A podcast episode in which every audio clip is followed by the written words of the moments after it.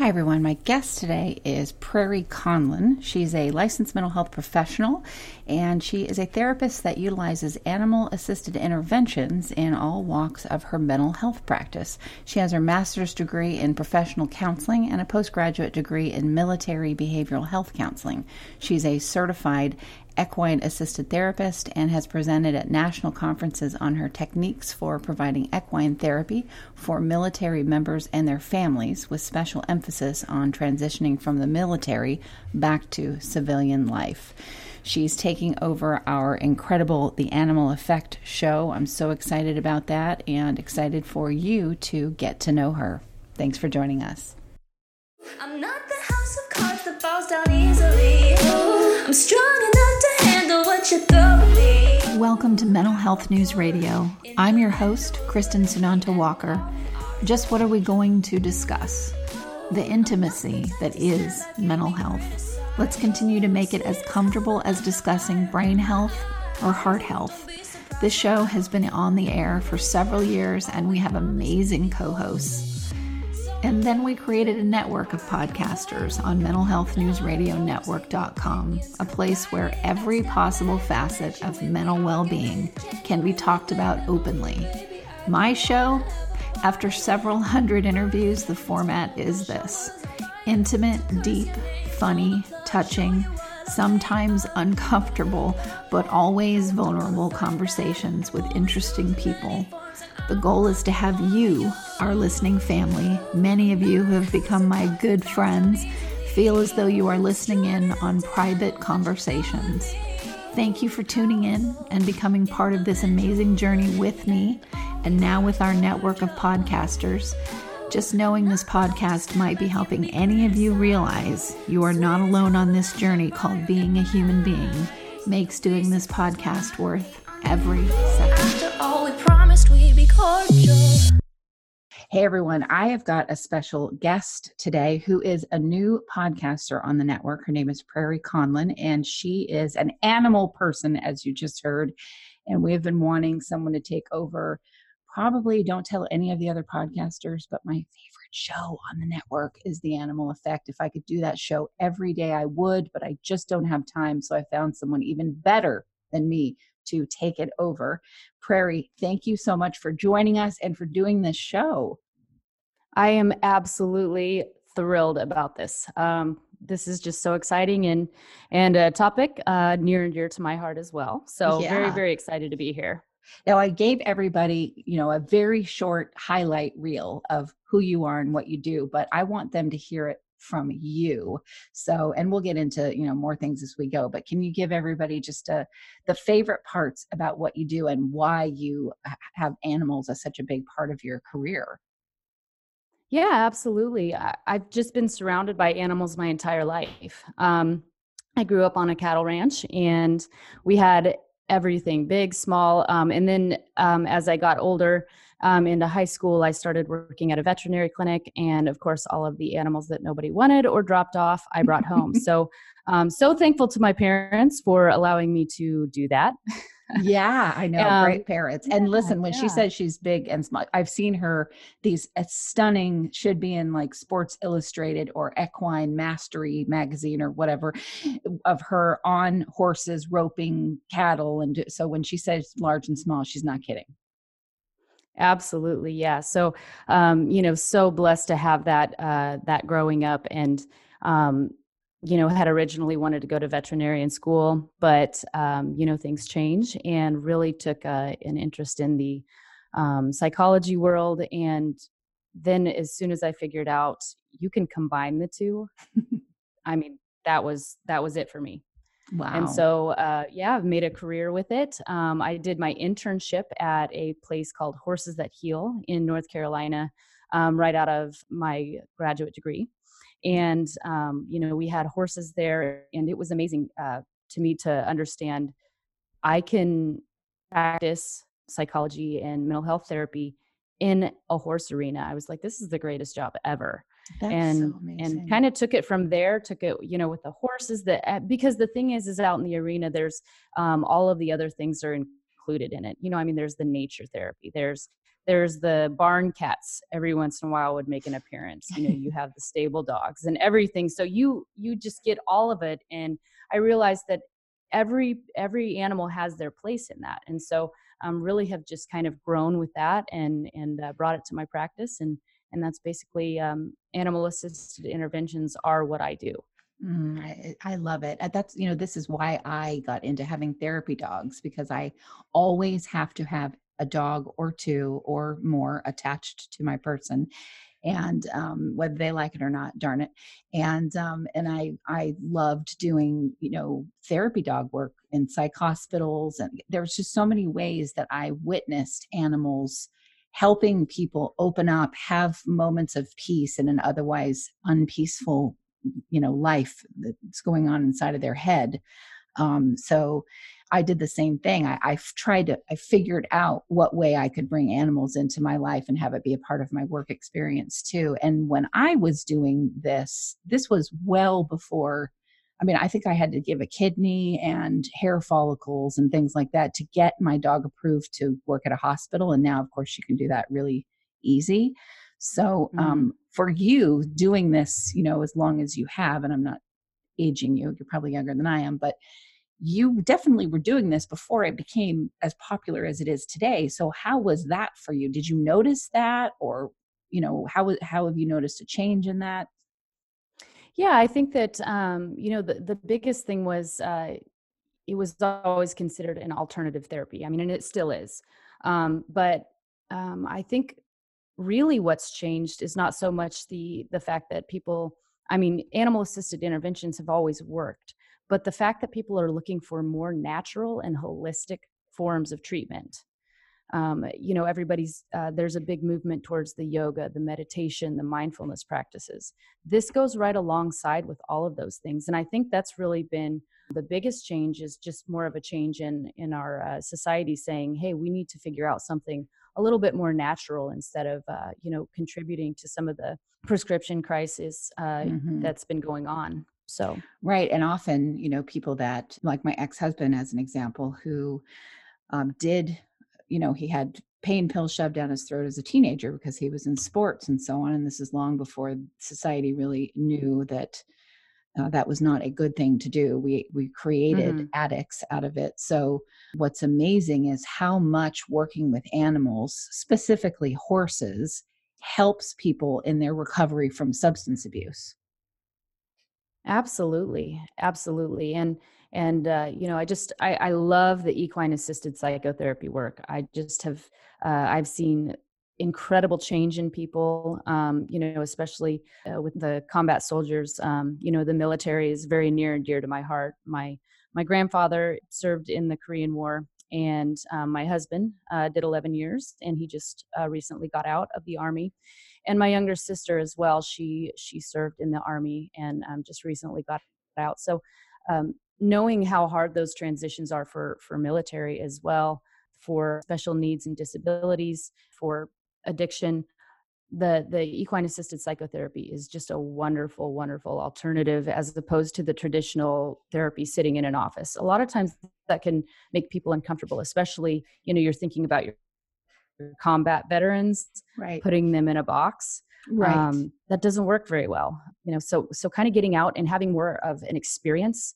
um, because that's that's basically i think the basis of why it works so well is it's experiential in nature you're connecting the mind and the body yes exactly that's that's the thing that i noticed about doing the equine therapy part for myself was um, I couldn't even explain what happened. I still have a hard time explaining what happened. And when people say, well, what do they do? I say, well, I can give you kind of an, a play by play on what they do, but it's unique to each person that, you know, that, that goes out there. And what happened for me was such an internal shift that required no, almost no verbiage that it became, mm-hmm. it's, you know, still difficult to explain since there were no words needed for what I experienced. Absolutely. And and that's the thing is, you know, it, where we are today as a society, we are so up up in our heads. We're in foot. we're in our iPads, we're in our phones, and that's um, you know just super left brain and and right brain um, you're not engaging both um, and so with the with the horses i like it and, and, even with the with the dogs with the cats anything i mean just the, the simple act of petting your dog or petting your cat that is experiential but the big thing is is that we have the the verbally accessible memories which we're using right now um, to have a conversation. And then we have our sensory accessible memories. And those are really hard to work in. That's where ptsd lives. And our sensory accessible memories to make it um, the the easiest way to explain that is um, if we hear a song on the radio and all of a sudden we're transported to a certain time or we have a mm-hmm. certain smell or something and we're transported to a certain time even if it's a good or even if it's a bad memory we go there and that's where that's how ptsd works and that's how a lot of these sensory memories work and and the thing is is it's really hard to access those. When we are in an arena with a horse and we're having an experience and all of our senses are heightened we're starting to tap into that that right brain sensory memories. And then we're able to actually work in them.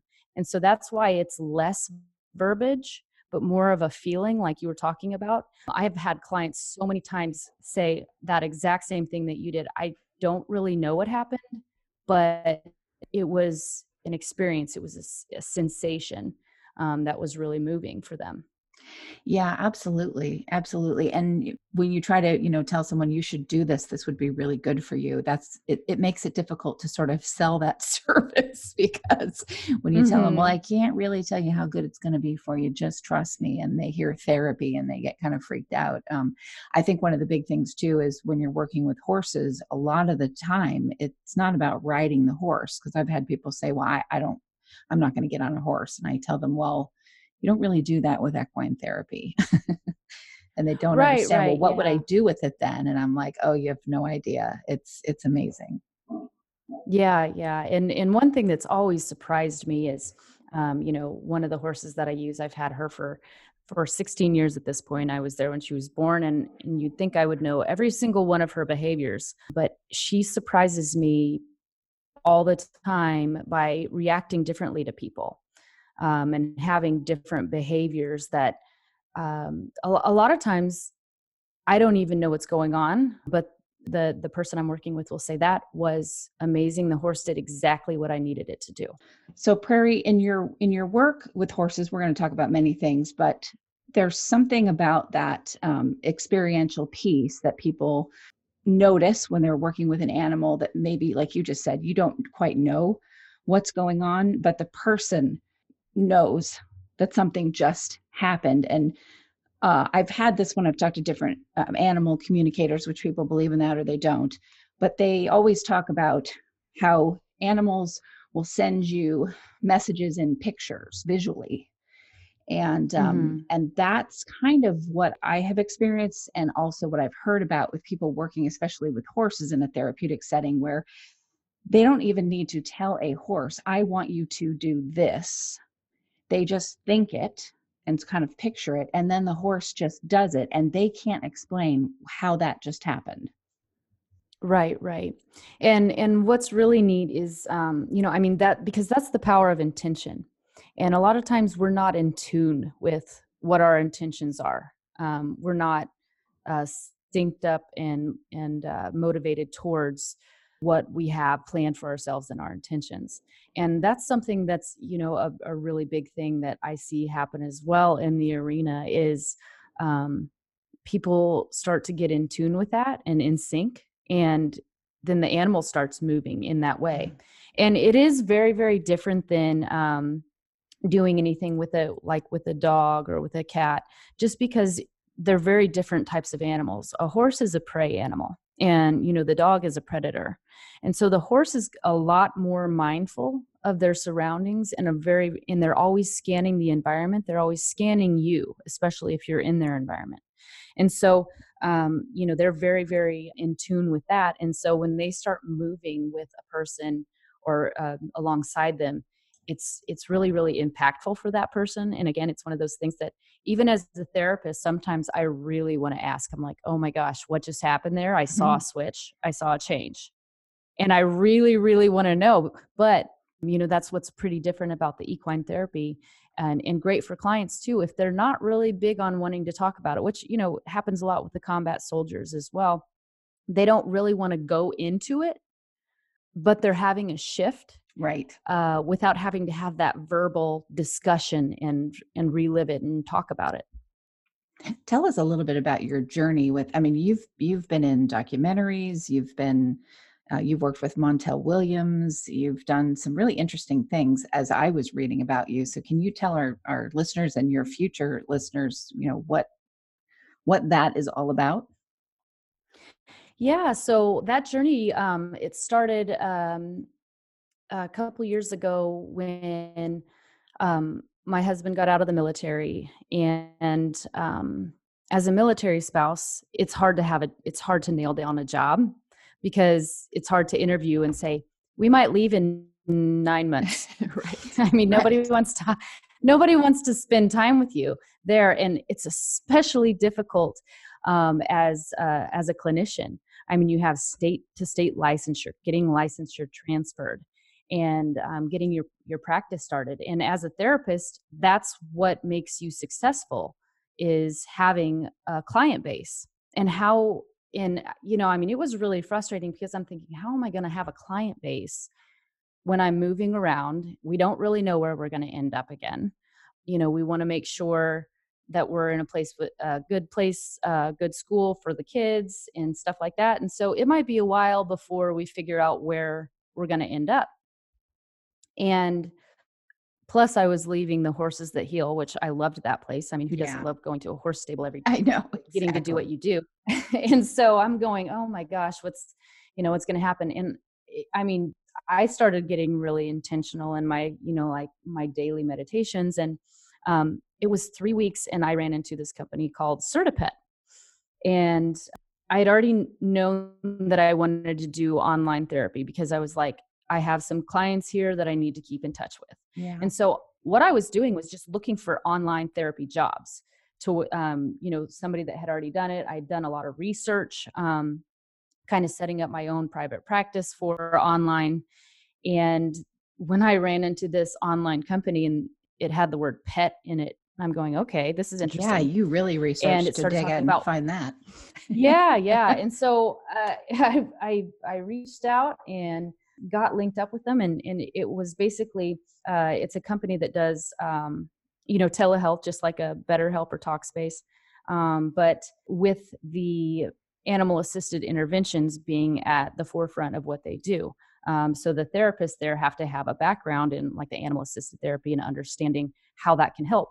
And so developing treatment plans for clients um, that might include like an emotional support animal um, you know i recommend a lot of clients for certain t- kinds of trauma work or equine therapy. And so developing these treatment plans um, for clients. And, and so I really kind of started researching more and more about what emotional support animals are, how that can be helpful as well, because I'd already done all the other kinds of things. I'd done the, the equine assisted psychotherapy, I had therapy dogs in office, I've done nature therapy, wilderness therapy, you know, the walk and talk, um, and then the emotional support animals um, I knew about it, but I was like, well, this is pretty great too. And the more I got into it, I was like, this is fantastic because it's a consistent daily form of treatment mm. that keeps you accountable, you know, more so than some other forms of treatment. And and so started kind of developing uh, just because there's not a lot of information out there right now about emotional support animals. So uh, started developing my own type of uh, treatment using your emotional support animal, um, some protocols with panic attacks, um, protocols for helping with sleep using your animal. Wow. So, uh, really kind of started developing that. And then, you know, CertaPet really got behind me and uh, eventually brought me on as their uh, clinical director. And um, so we've been, you know, like uh, working and shaping things and trying to help with legislation and you know that's kind of how i've i I got uh, invited to do some shows, got to work with Montel and and uh, have done some documentaries and and just to talk about this because it's it's a relatively new thing, um, emotional support animals, and it. Yeah. Uh, but it's a it's it's a highly effective treatment. Um, but right now, the the lack of regulation and everything on it is uh, the problem that we're seeing, you know, like peacocks going to airports. So. Right. Or somebody bringing an emu. And I'm like, yeah, that's not going to work. I did see a, uh, someone and, and the duck was awesome. Okay. So the duck did nothing. I never even heard the duck, but it was really trippy to be sitting on an airplane and see um, a duck walk through, you know, walk by my seat. And it was an emotional support duck. It was wearing a little diaper, but it was completely quiet, no fuss, no muss. It was so interesting though. Is that wow? So you were actually on a flight yep. with a duck. And then later, wow. I didn't I didn't get wow. a picture of it because I was just shocked. But late, you know, I got home and then in the news, uh-huh. you know, uh-huh. the biggest story trending on Yahoo was emotional support duck got on a flight in Asheville, North Carolina, and I was like, I was yeah. on that flight.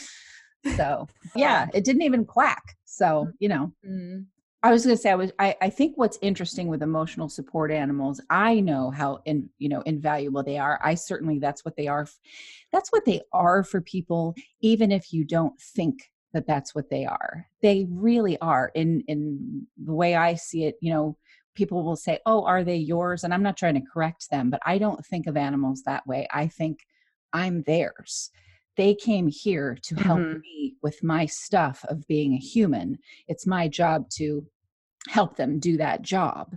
Uh, but I know I come at it from a different place because I always, you know, have been around animals where they were some kind of therapy for somebody. But what's interesting to me is so we have people having emotional support animals, and these are not dog trainers, these are not certified pet therapists or anything like that. These are just people who have some kind of trauma some or uh, well if it's a disability then it's um you know a service dog but they're they're I think mm-hmm. that's what's gotten some people into trouble is because the animal is there for them, but that person is not trained to deal with this animal in terms of how they react to the public.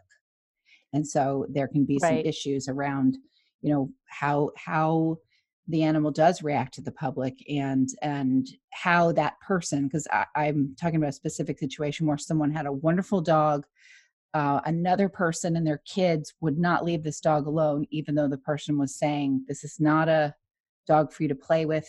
There, it was closed quarters. I think they were on a bus or a train. It wasn't a flight but it was something like that.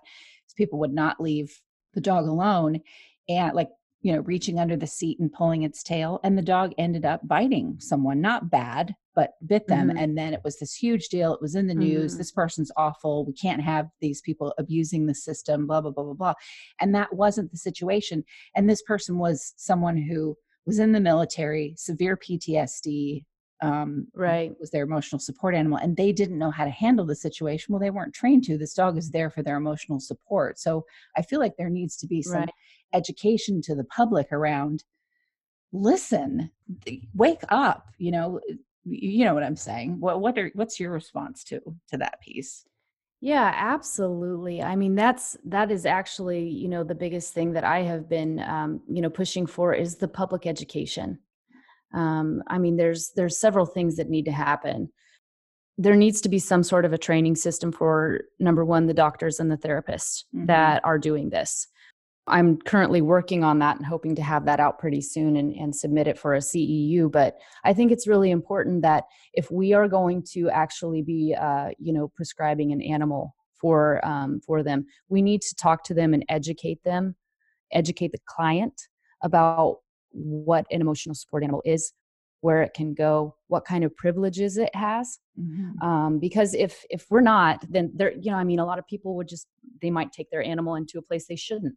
Right. Um, and the thing is is there are laws right now that if you have a quote unquote fake emotional support animal you can uh, be fined for up to $1000 and get a criminal charge. Yeah. Now my issue with that though is how are these people that are looking for a service um, that might have a mental illness to know what is right what is wrong exactly it's exactly so it's we're going to punish them we're yeah. going to make their mental health symptoms worse by yes. giving them a, a misdemeanor charge and a thousand dollar fee because they didn't know where to seek treatment they went online and they found a letter and just printed it off or paid 50 bucks for a letter somewhere but we're going to punish them you know that's the other piece of it is i think that uh, for public education as well, we need to make sure that we're vetting companies that are doing yes, this. Exactly. Um, go to go to mm-hmm. the companies that print this stuff out and and say i mean they're so blatant because there is no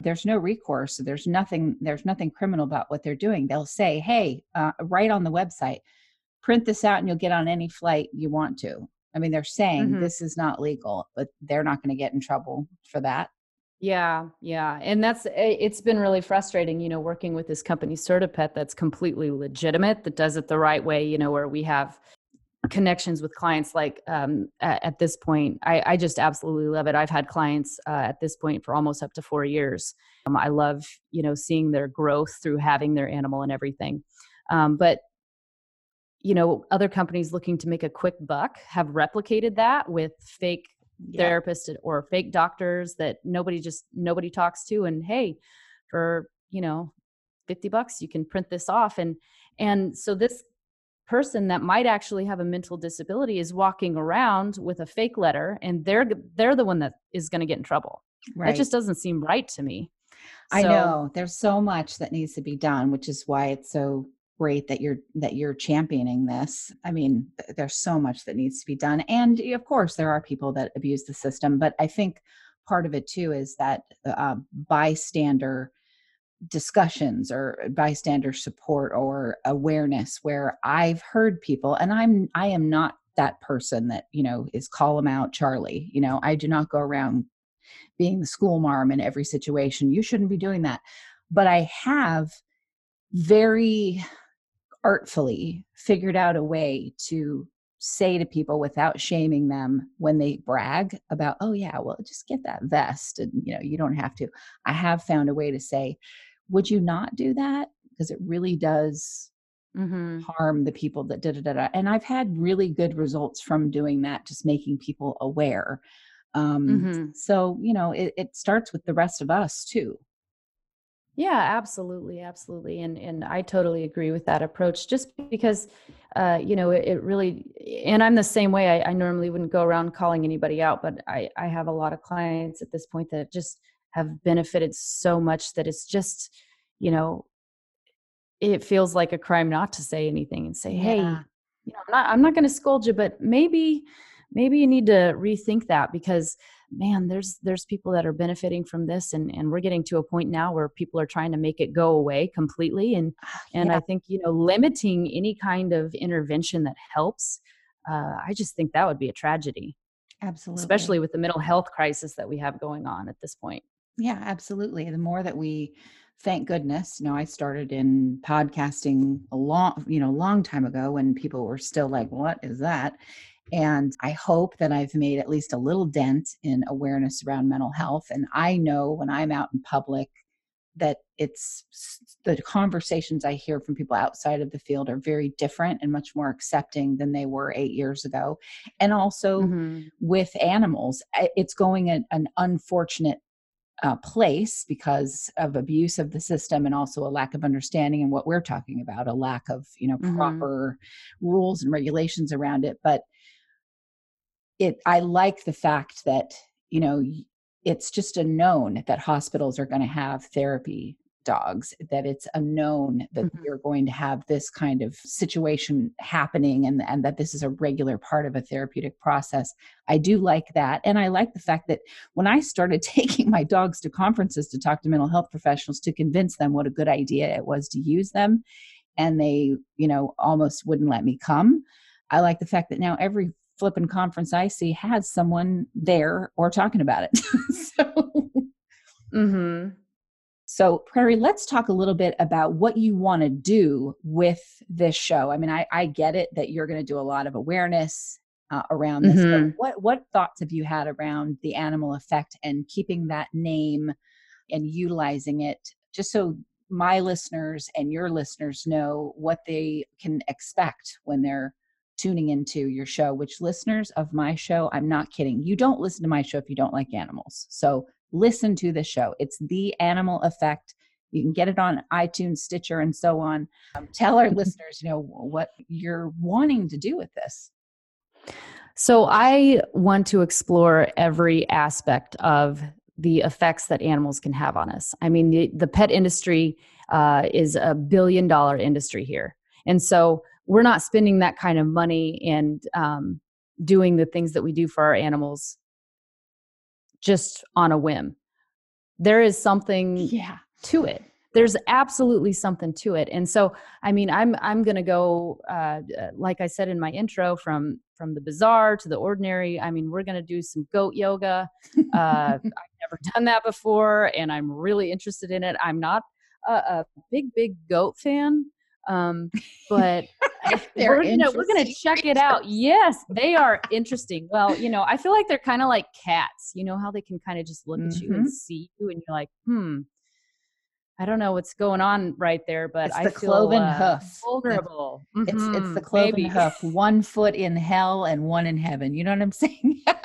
Yeah, and yeah. cats there are it is. sociopaths half the time, in my opinion. But Mhm. just don't Oh like- yeah, they don't yeah. like me. Uh, uh, This I want to ask you about this, and then we'll go back to the other cats. Uh, uh, you tell me if you think this is true. I I love any animal. Like I I love lizards. I love snakes. I love you know uh, dogs, cats, whatever. I'm not into bugs. Get away from me with that. But I I love creatures. So um, cats either love me or they freaking hate me mm-hmm. and I have literally had cats like try to leap through screens in houses to come at me. Um, Oh wow. it's been, a, and I've done nothing to, you know, and I, I had a friend of mine said, Kristin, it's because you're such an alpha. And, you know, I'm, I'm definitely was born like a pack leader. That's like my personality with dogs. That's why I totally have never had an issue with dogs. I get them. But she said, you know, cats are natural alphas. And so you get a real alpha cat and they're just like, I don't think so. And I, I mm-hmm. said, well, that's interesting, but I want to ask a professional question. What do you think about that? Is that completely Well, ridiculous?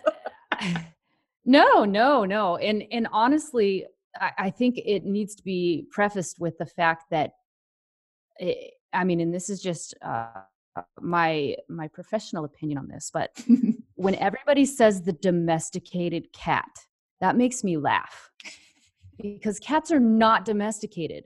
Yeah. I don't care how much they like being around you and and everything. I mean, they they are not domesticated.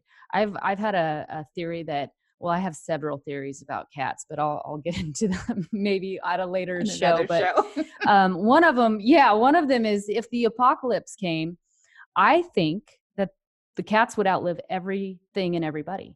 They're savvy and they're kind of scary. uh, yeah. And I mean, they, I mean, they just, they know, they, I swear, they just like, they look at your soul when they look at you. Yeah. Um, we have a cat and he is, he's a great cat. We've had him for nine years. We've actually, you know, brought him from post to post with us. And, and he's actually um, outside my window right now, uh, tormenting a squirrel. So if you hear little, little barking in the background, that's a squirrel actually barking at my cat. And, and, this, and I'm just looking at this cat, the, the, way that they are just so confident. I mean, he's just laying down there, twitching his tail. Mm. Real, I mean, it just looks so smug. I this is I mean, that's what's hilarious about them. I, they, there's a barn cat, you know, where my horse is boarded, and I love this cat. He's the coolest cat. Like no dog, and there are heelers there. You know, that's the dogs that I have are um, Australian heelers. So these are, you know, very, you know, heelers. Um, they can handle a horse, they can handle a steer, they can. Ha- mhm. but they do not muss or fuss with this cat. Let me tell you. And he'll invite you in to scratch his belly, and then you know, please don't be fooled, people, because all he wants to do is to then rabbit kick your forearm, make you bleed out, and lick himself while you're, you know, that that's all. Absolutely. Yeah. Yeah. Cats are, I mean, they're just, they do their own thing. You know, I mean, the dogs, uh, a lot of times they're there to please and they, they, are just you know whatever you want what I, I just want to be with you and the cats just i mean sometimes they're like that and sometimes they're not. I mean they're just so unpredictable. But anyway to your point about uh, you know like a cat um, either loving or hating you i think that they do that with with everybody. Mm, um, okay. you know they have pretty strong reactions uh, but yeah more so to somebody that might be an alpha because and especially too uh, if they're like territorial. So my cat really really likes me.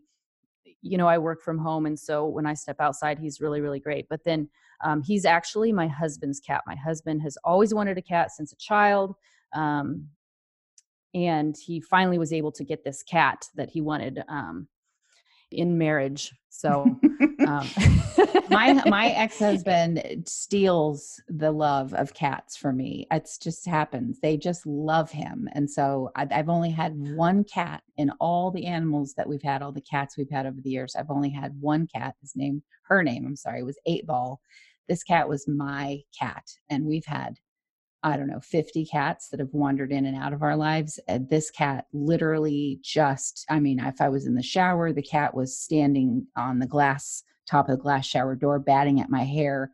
This cat followed me everywhere. It was the only time that I've had my own cat. Every other one mm. leaves me emotionally for my ex husband. Wow. so there's some stuff there. There might be some issues with resentment that other cats pick up on. That could be it. We just had a therapeutic moment right now. That's probably really what it wow. is. wow. mm-hmm. Yep. There it is. There it is. Yeah. No, I mean, my husband uh, is the cat person too. And so um, it, like I said, when my, my cat loves me most of the time, but when my husband is around, um, forget it. He's like, this is, this is my person. Yeah. Uh, don't, don't talk to me don't. I used to look at my look yeah. I used to look here. at my my ex husband and I'd be like, "Why don't you pet me that way?" you know, you're he's like just into it, massaging this cat, and the cat is just in heaven, and I'm like. I'm I'm seriously getting jealous of all the attention you give the kids. Mm-hmm. Mm-hmm. And and and not only that, like when uh, the same situation with my husband, um, you know, if we let the we put the dogs out and let the let the cat in, and he's like laying on my husband, you know, we're sitting on this couch together, and and I just look over, and the cat's just like purring and smug and twitching his tail just like he's doing at that squirrel and his eyes will narrow at me and i'm like mm-hmm. i am really sorry i'm just going to go over in the kitchen or something yeah because i mean giving me that look from this situation yeah, yeah. yeah, yeah. So I don't know. I've got to figure out how to wield the power of the cat or something.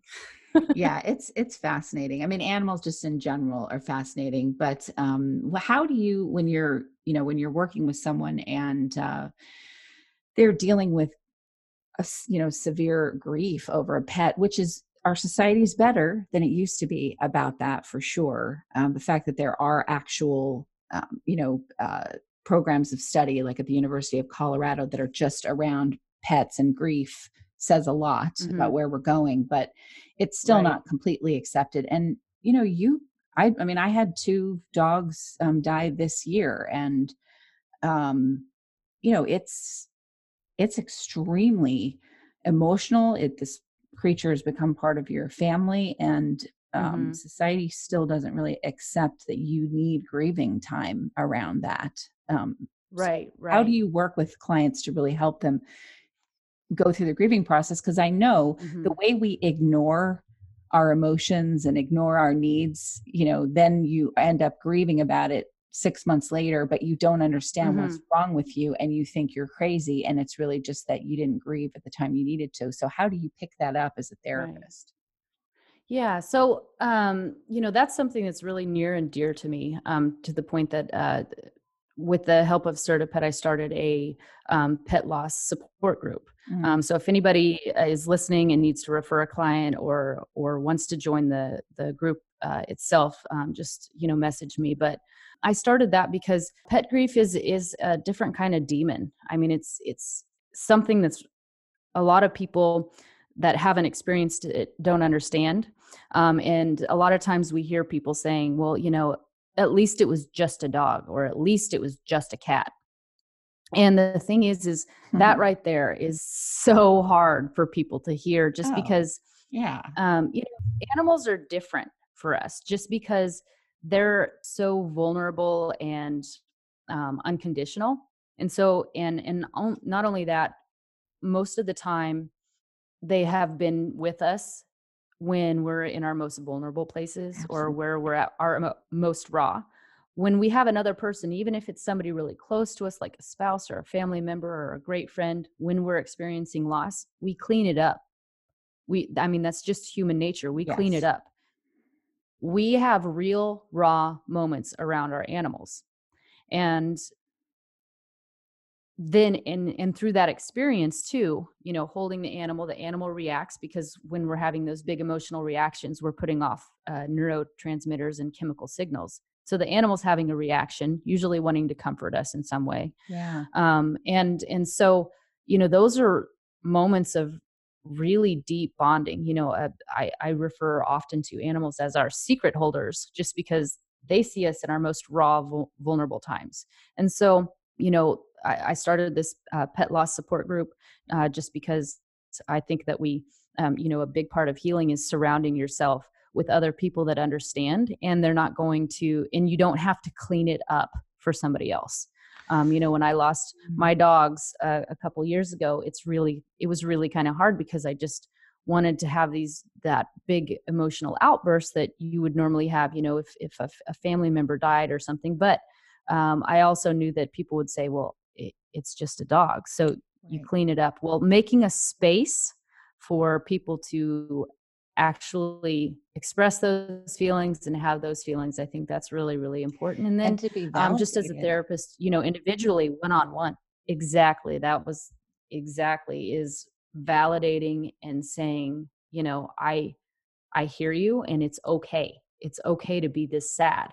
Because you're never going to get over something if you keep burying it or Right. you know cleaning it up we're not going to get over it I was just thinking, oh my gosh, and I'm not going to go into it because I literally will start crying, but I I mean, I probably wound up joining the group myself because I as much as I know this stuff, I really didn't properly grieve about Miles mm-hmm. and his sister that just passed away 6 months later. So Mhm. I'll be shut up now because I will start crying and it'll end up being a therapy session. But mm-hmm. you're right. We don't give ourselves permission to have those feelings and think about as a human being how many times over the course of your lifetime or even in just one day are you denying your feelings? Exactly, exactly. And and that's, you know, and especially about something as as rough as grief, telling us this is and having other people tell us this is how you should grieve because it's a dog. Mhm. This is how you should grieve because it's just a cat. And you know, we have people walking all over the, with uh, invisible scars all the time. This is just another layer of that.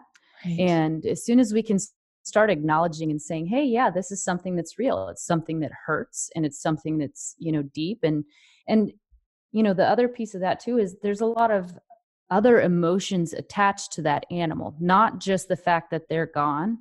You know, um, I think about my own personal journey with my uh, with my dog, and when I lost the dog, it wasn't just the you know their companionship, but it kind of brings up all of those other things that you've been through with that animal. yeah. You know, I, I transitioned to adulthood with that dog.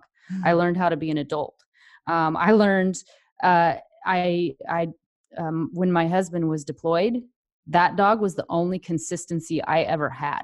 And Mhm. so it almost felt like when I lost my dog, it wasn't just like, oh, I lost my companion. Like all of these times that we had together that I needed support. You were the only consistency that I had there. You know, you can get on the phone, you can call family members and friends, but you know, when you hang up the phone, who's right there next to me? It Yeah. was my dog, Asher. And so when they pass, all of those things come flooding back. All of those hard, quiet times that people don't see or don't hear about or don't talk about, those come up for us again. And that's a, that's, that can be a flood of emotion. So it's really hard. Yes, I'm having a hard time holding it together just hearing that. Mhm. yeah, it's ugh. Yeah, the amount of Yeah. times that my dog Layla, who just passed away 2 weeks ago, laid Mhm. with me when I was Mhm. so depressed I couldn't get out of bed. Mm-hmm. Yeah, and and and that's I think where it really comes down to are those you know that rawness, that vulnerability that we have that we're not allowed to have Right. with other people. You know, because we got to clean it up. Yep. You know, I mean, we gotta uh, pull up our big kid pants and be adults and uh, you know shove some of those things down. I think that you know the mental health stigma is getting better, right. but um, being told to what you can't, yeah, but being told what you can and cannot get upset about. Uh, you know, I mean, that's that right there is is. I mean, now it's like the the mental health discrimination uh, piece. This you can get upset about, but this isn't such a big deal. You know, um, I always like to use that metaphor when people say, um, you know, you could have it so much worse. I hate it when people say that. oh, so that unhelpful. Does not help anything because the thing is, is yeah, we understand that what you've gone through, what you've been through, um, uh, is bad. But let me tell you about somebody that had it worse. How is that helpful? How it, how did that ever become a thing?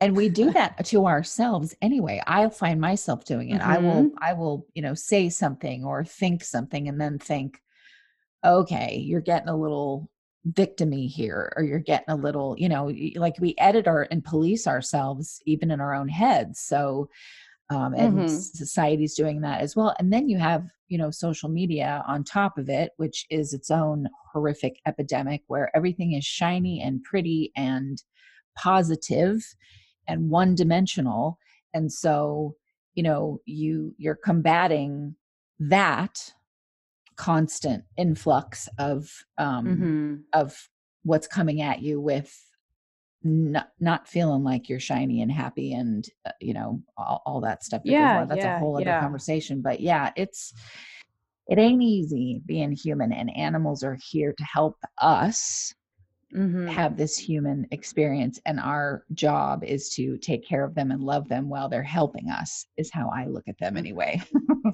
absolutely absolutely i think they're just a wonderful example for us on hey you want a lesson on how to be unconditional there it is yes it's a it's a living example on a daily basis so um, I love that saying. I, I strive to be the person that my dog thinks I am. I love that saying. So, absolutely. well, tell our listeners where they can find out more about you. All right. Yeah, I, I have um, a Facebook page. It's Prairie Conlon, C O N L O N, at Journeys with Prairie. Um, I have an Instagram as well, just Prairie Conlon. And um, I have a website, uh, www.journeyswithprairie.com.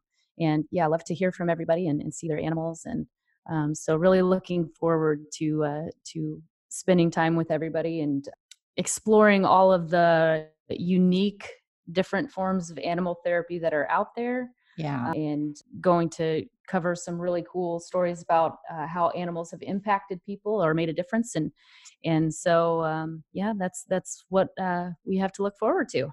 Absolutely and listeners you again you can find the animal effect on itunes stitcher google play anywhere you know you can download and listen to podcasts you can find it and you can also go to the website at theanimaleffect.com um, which is on mental health news radio network and there we'll have all of um, prairie's contact information as well. So thank you so much again prairie for coming on this journey and being part of our network.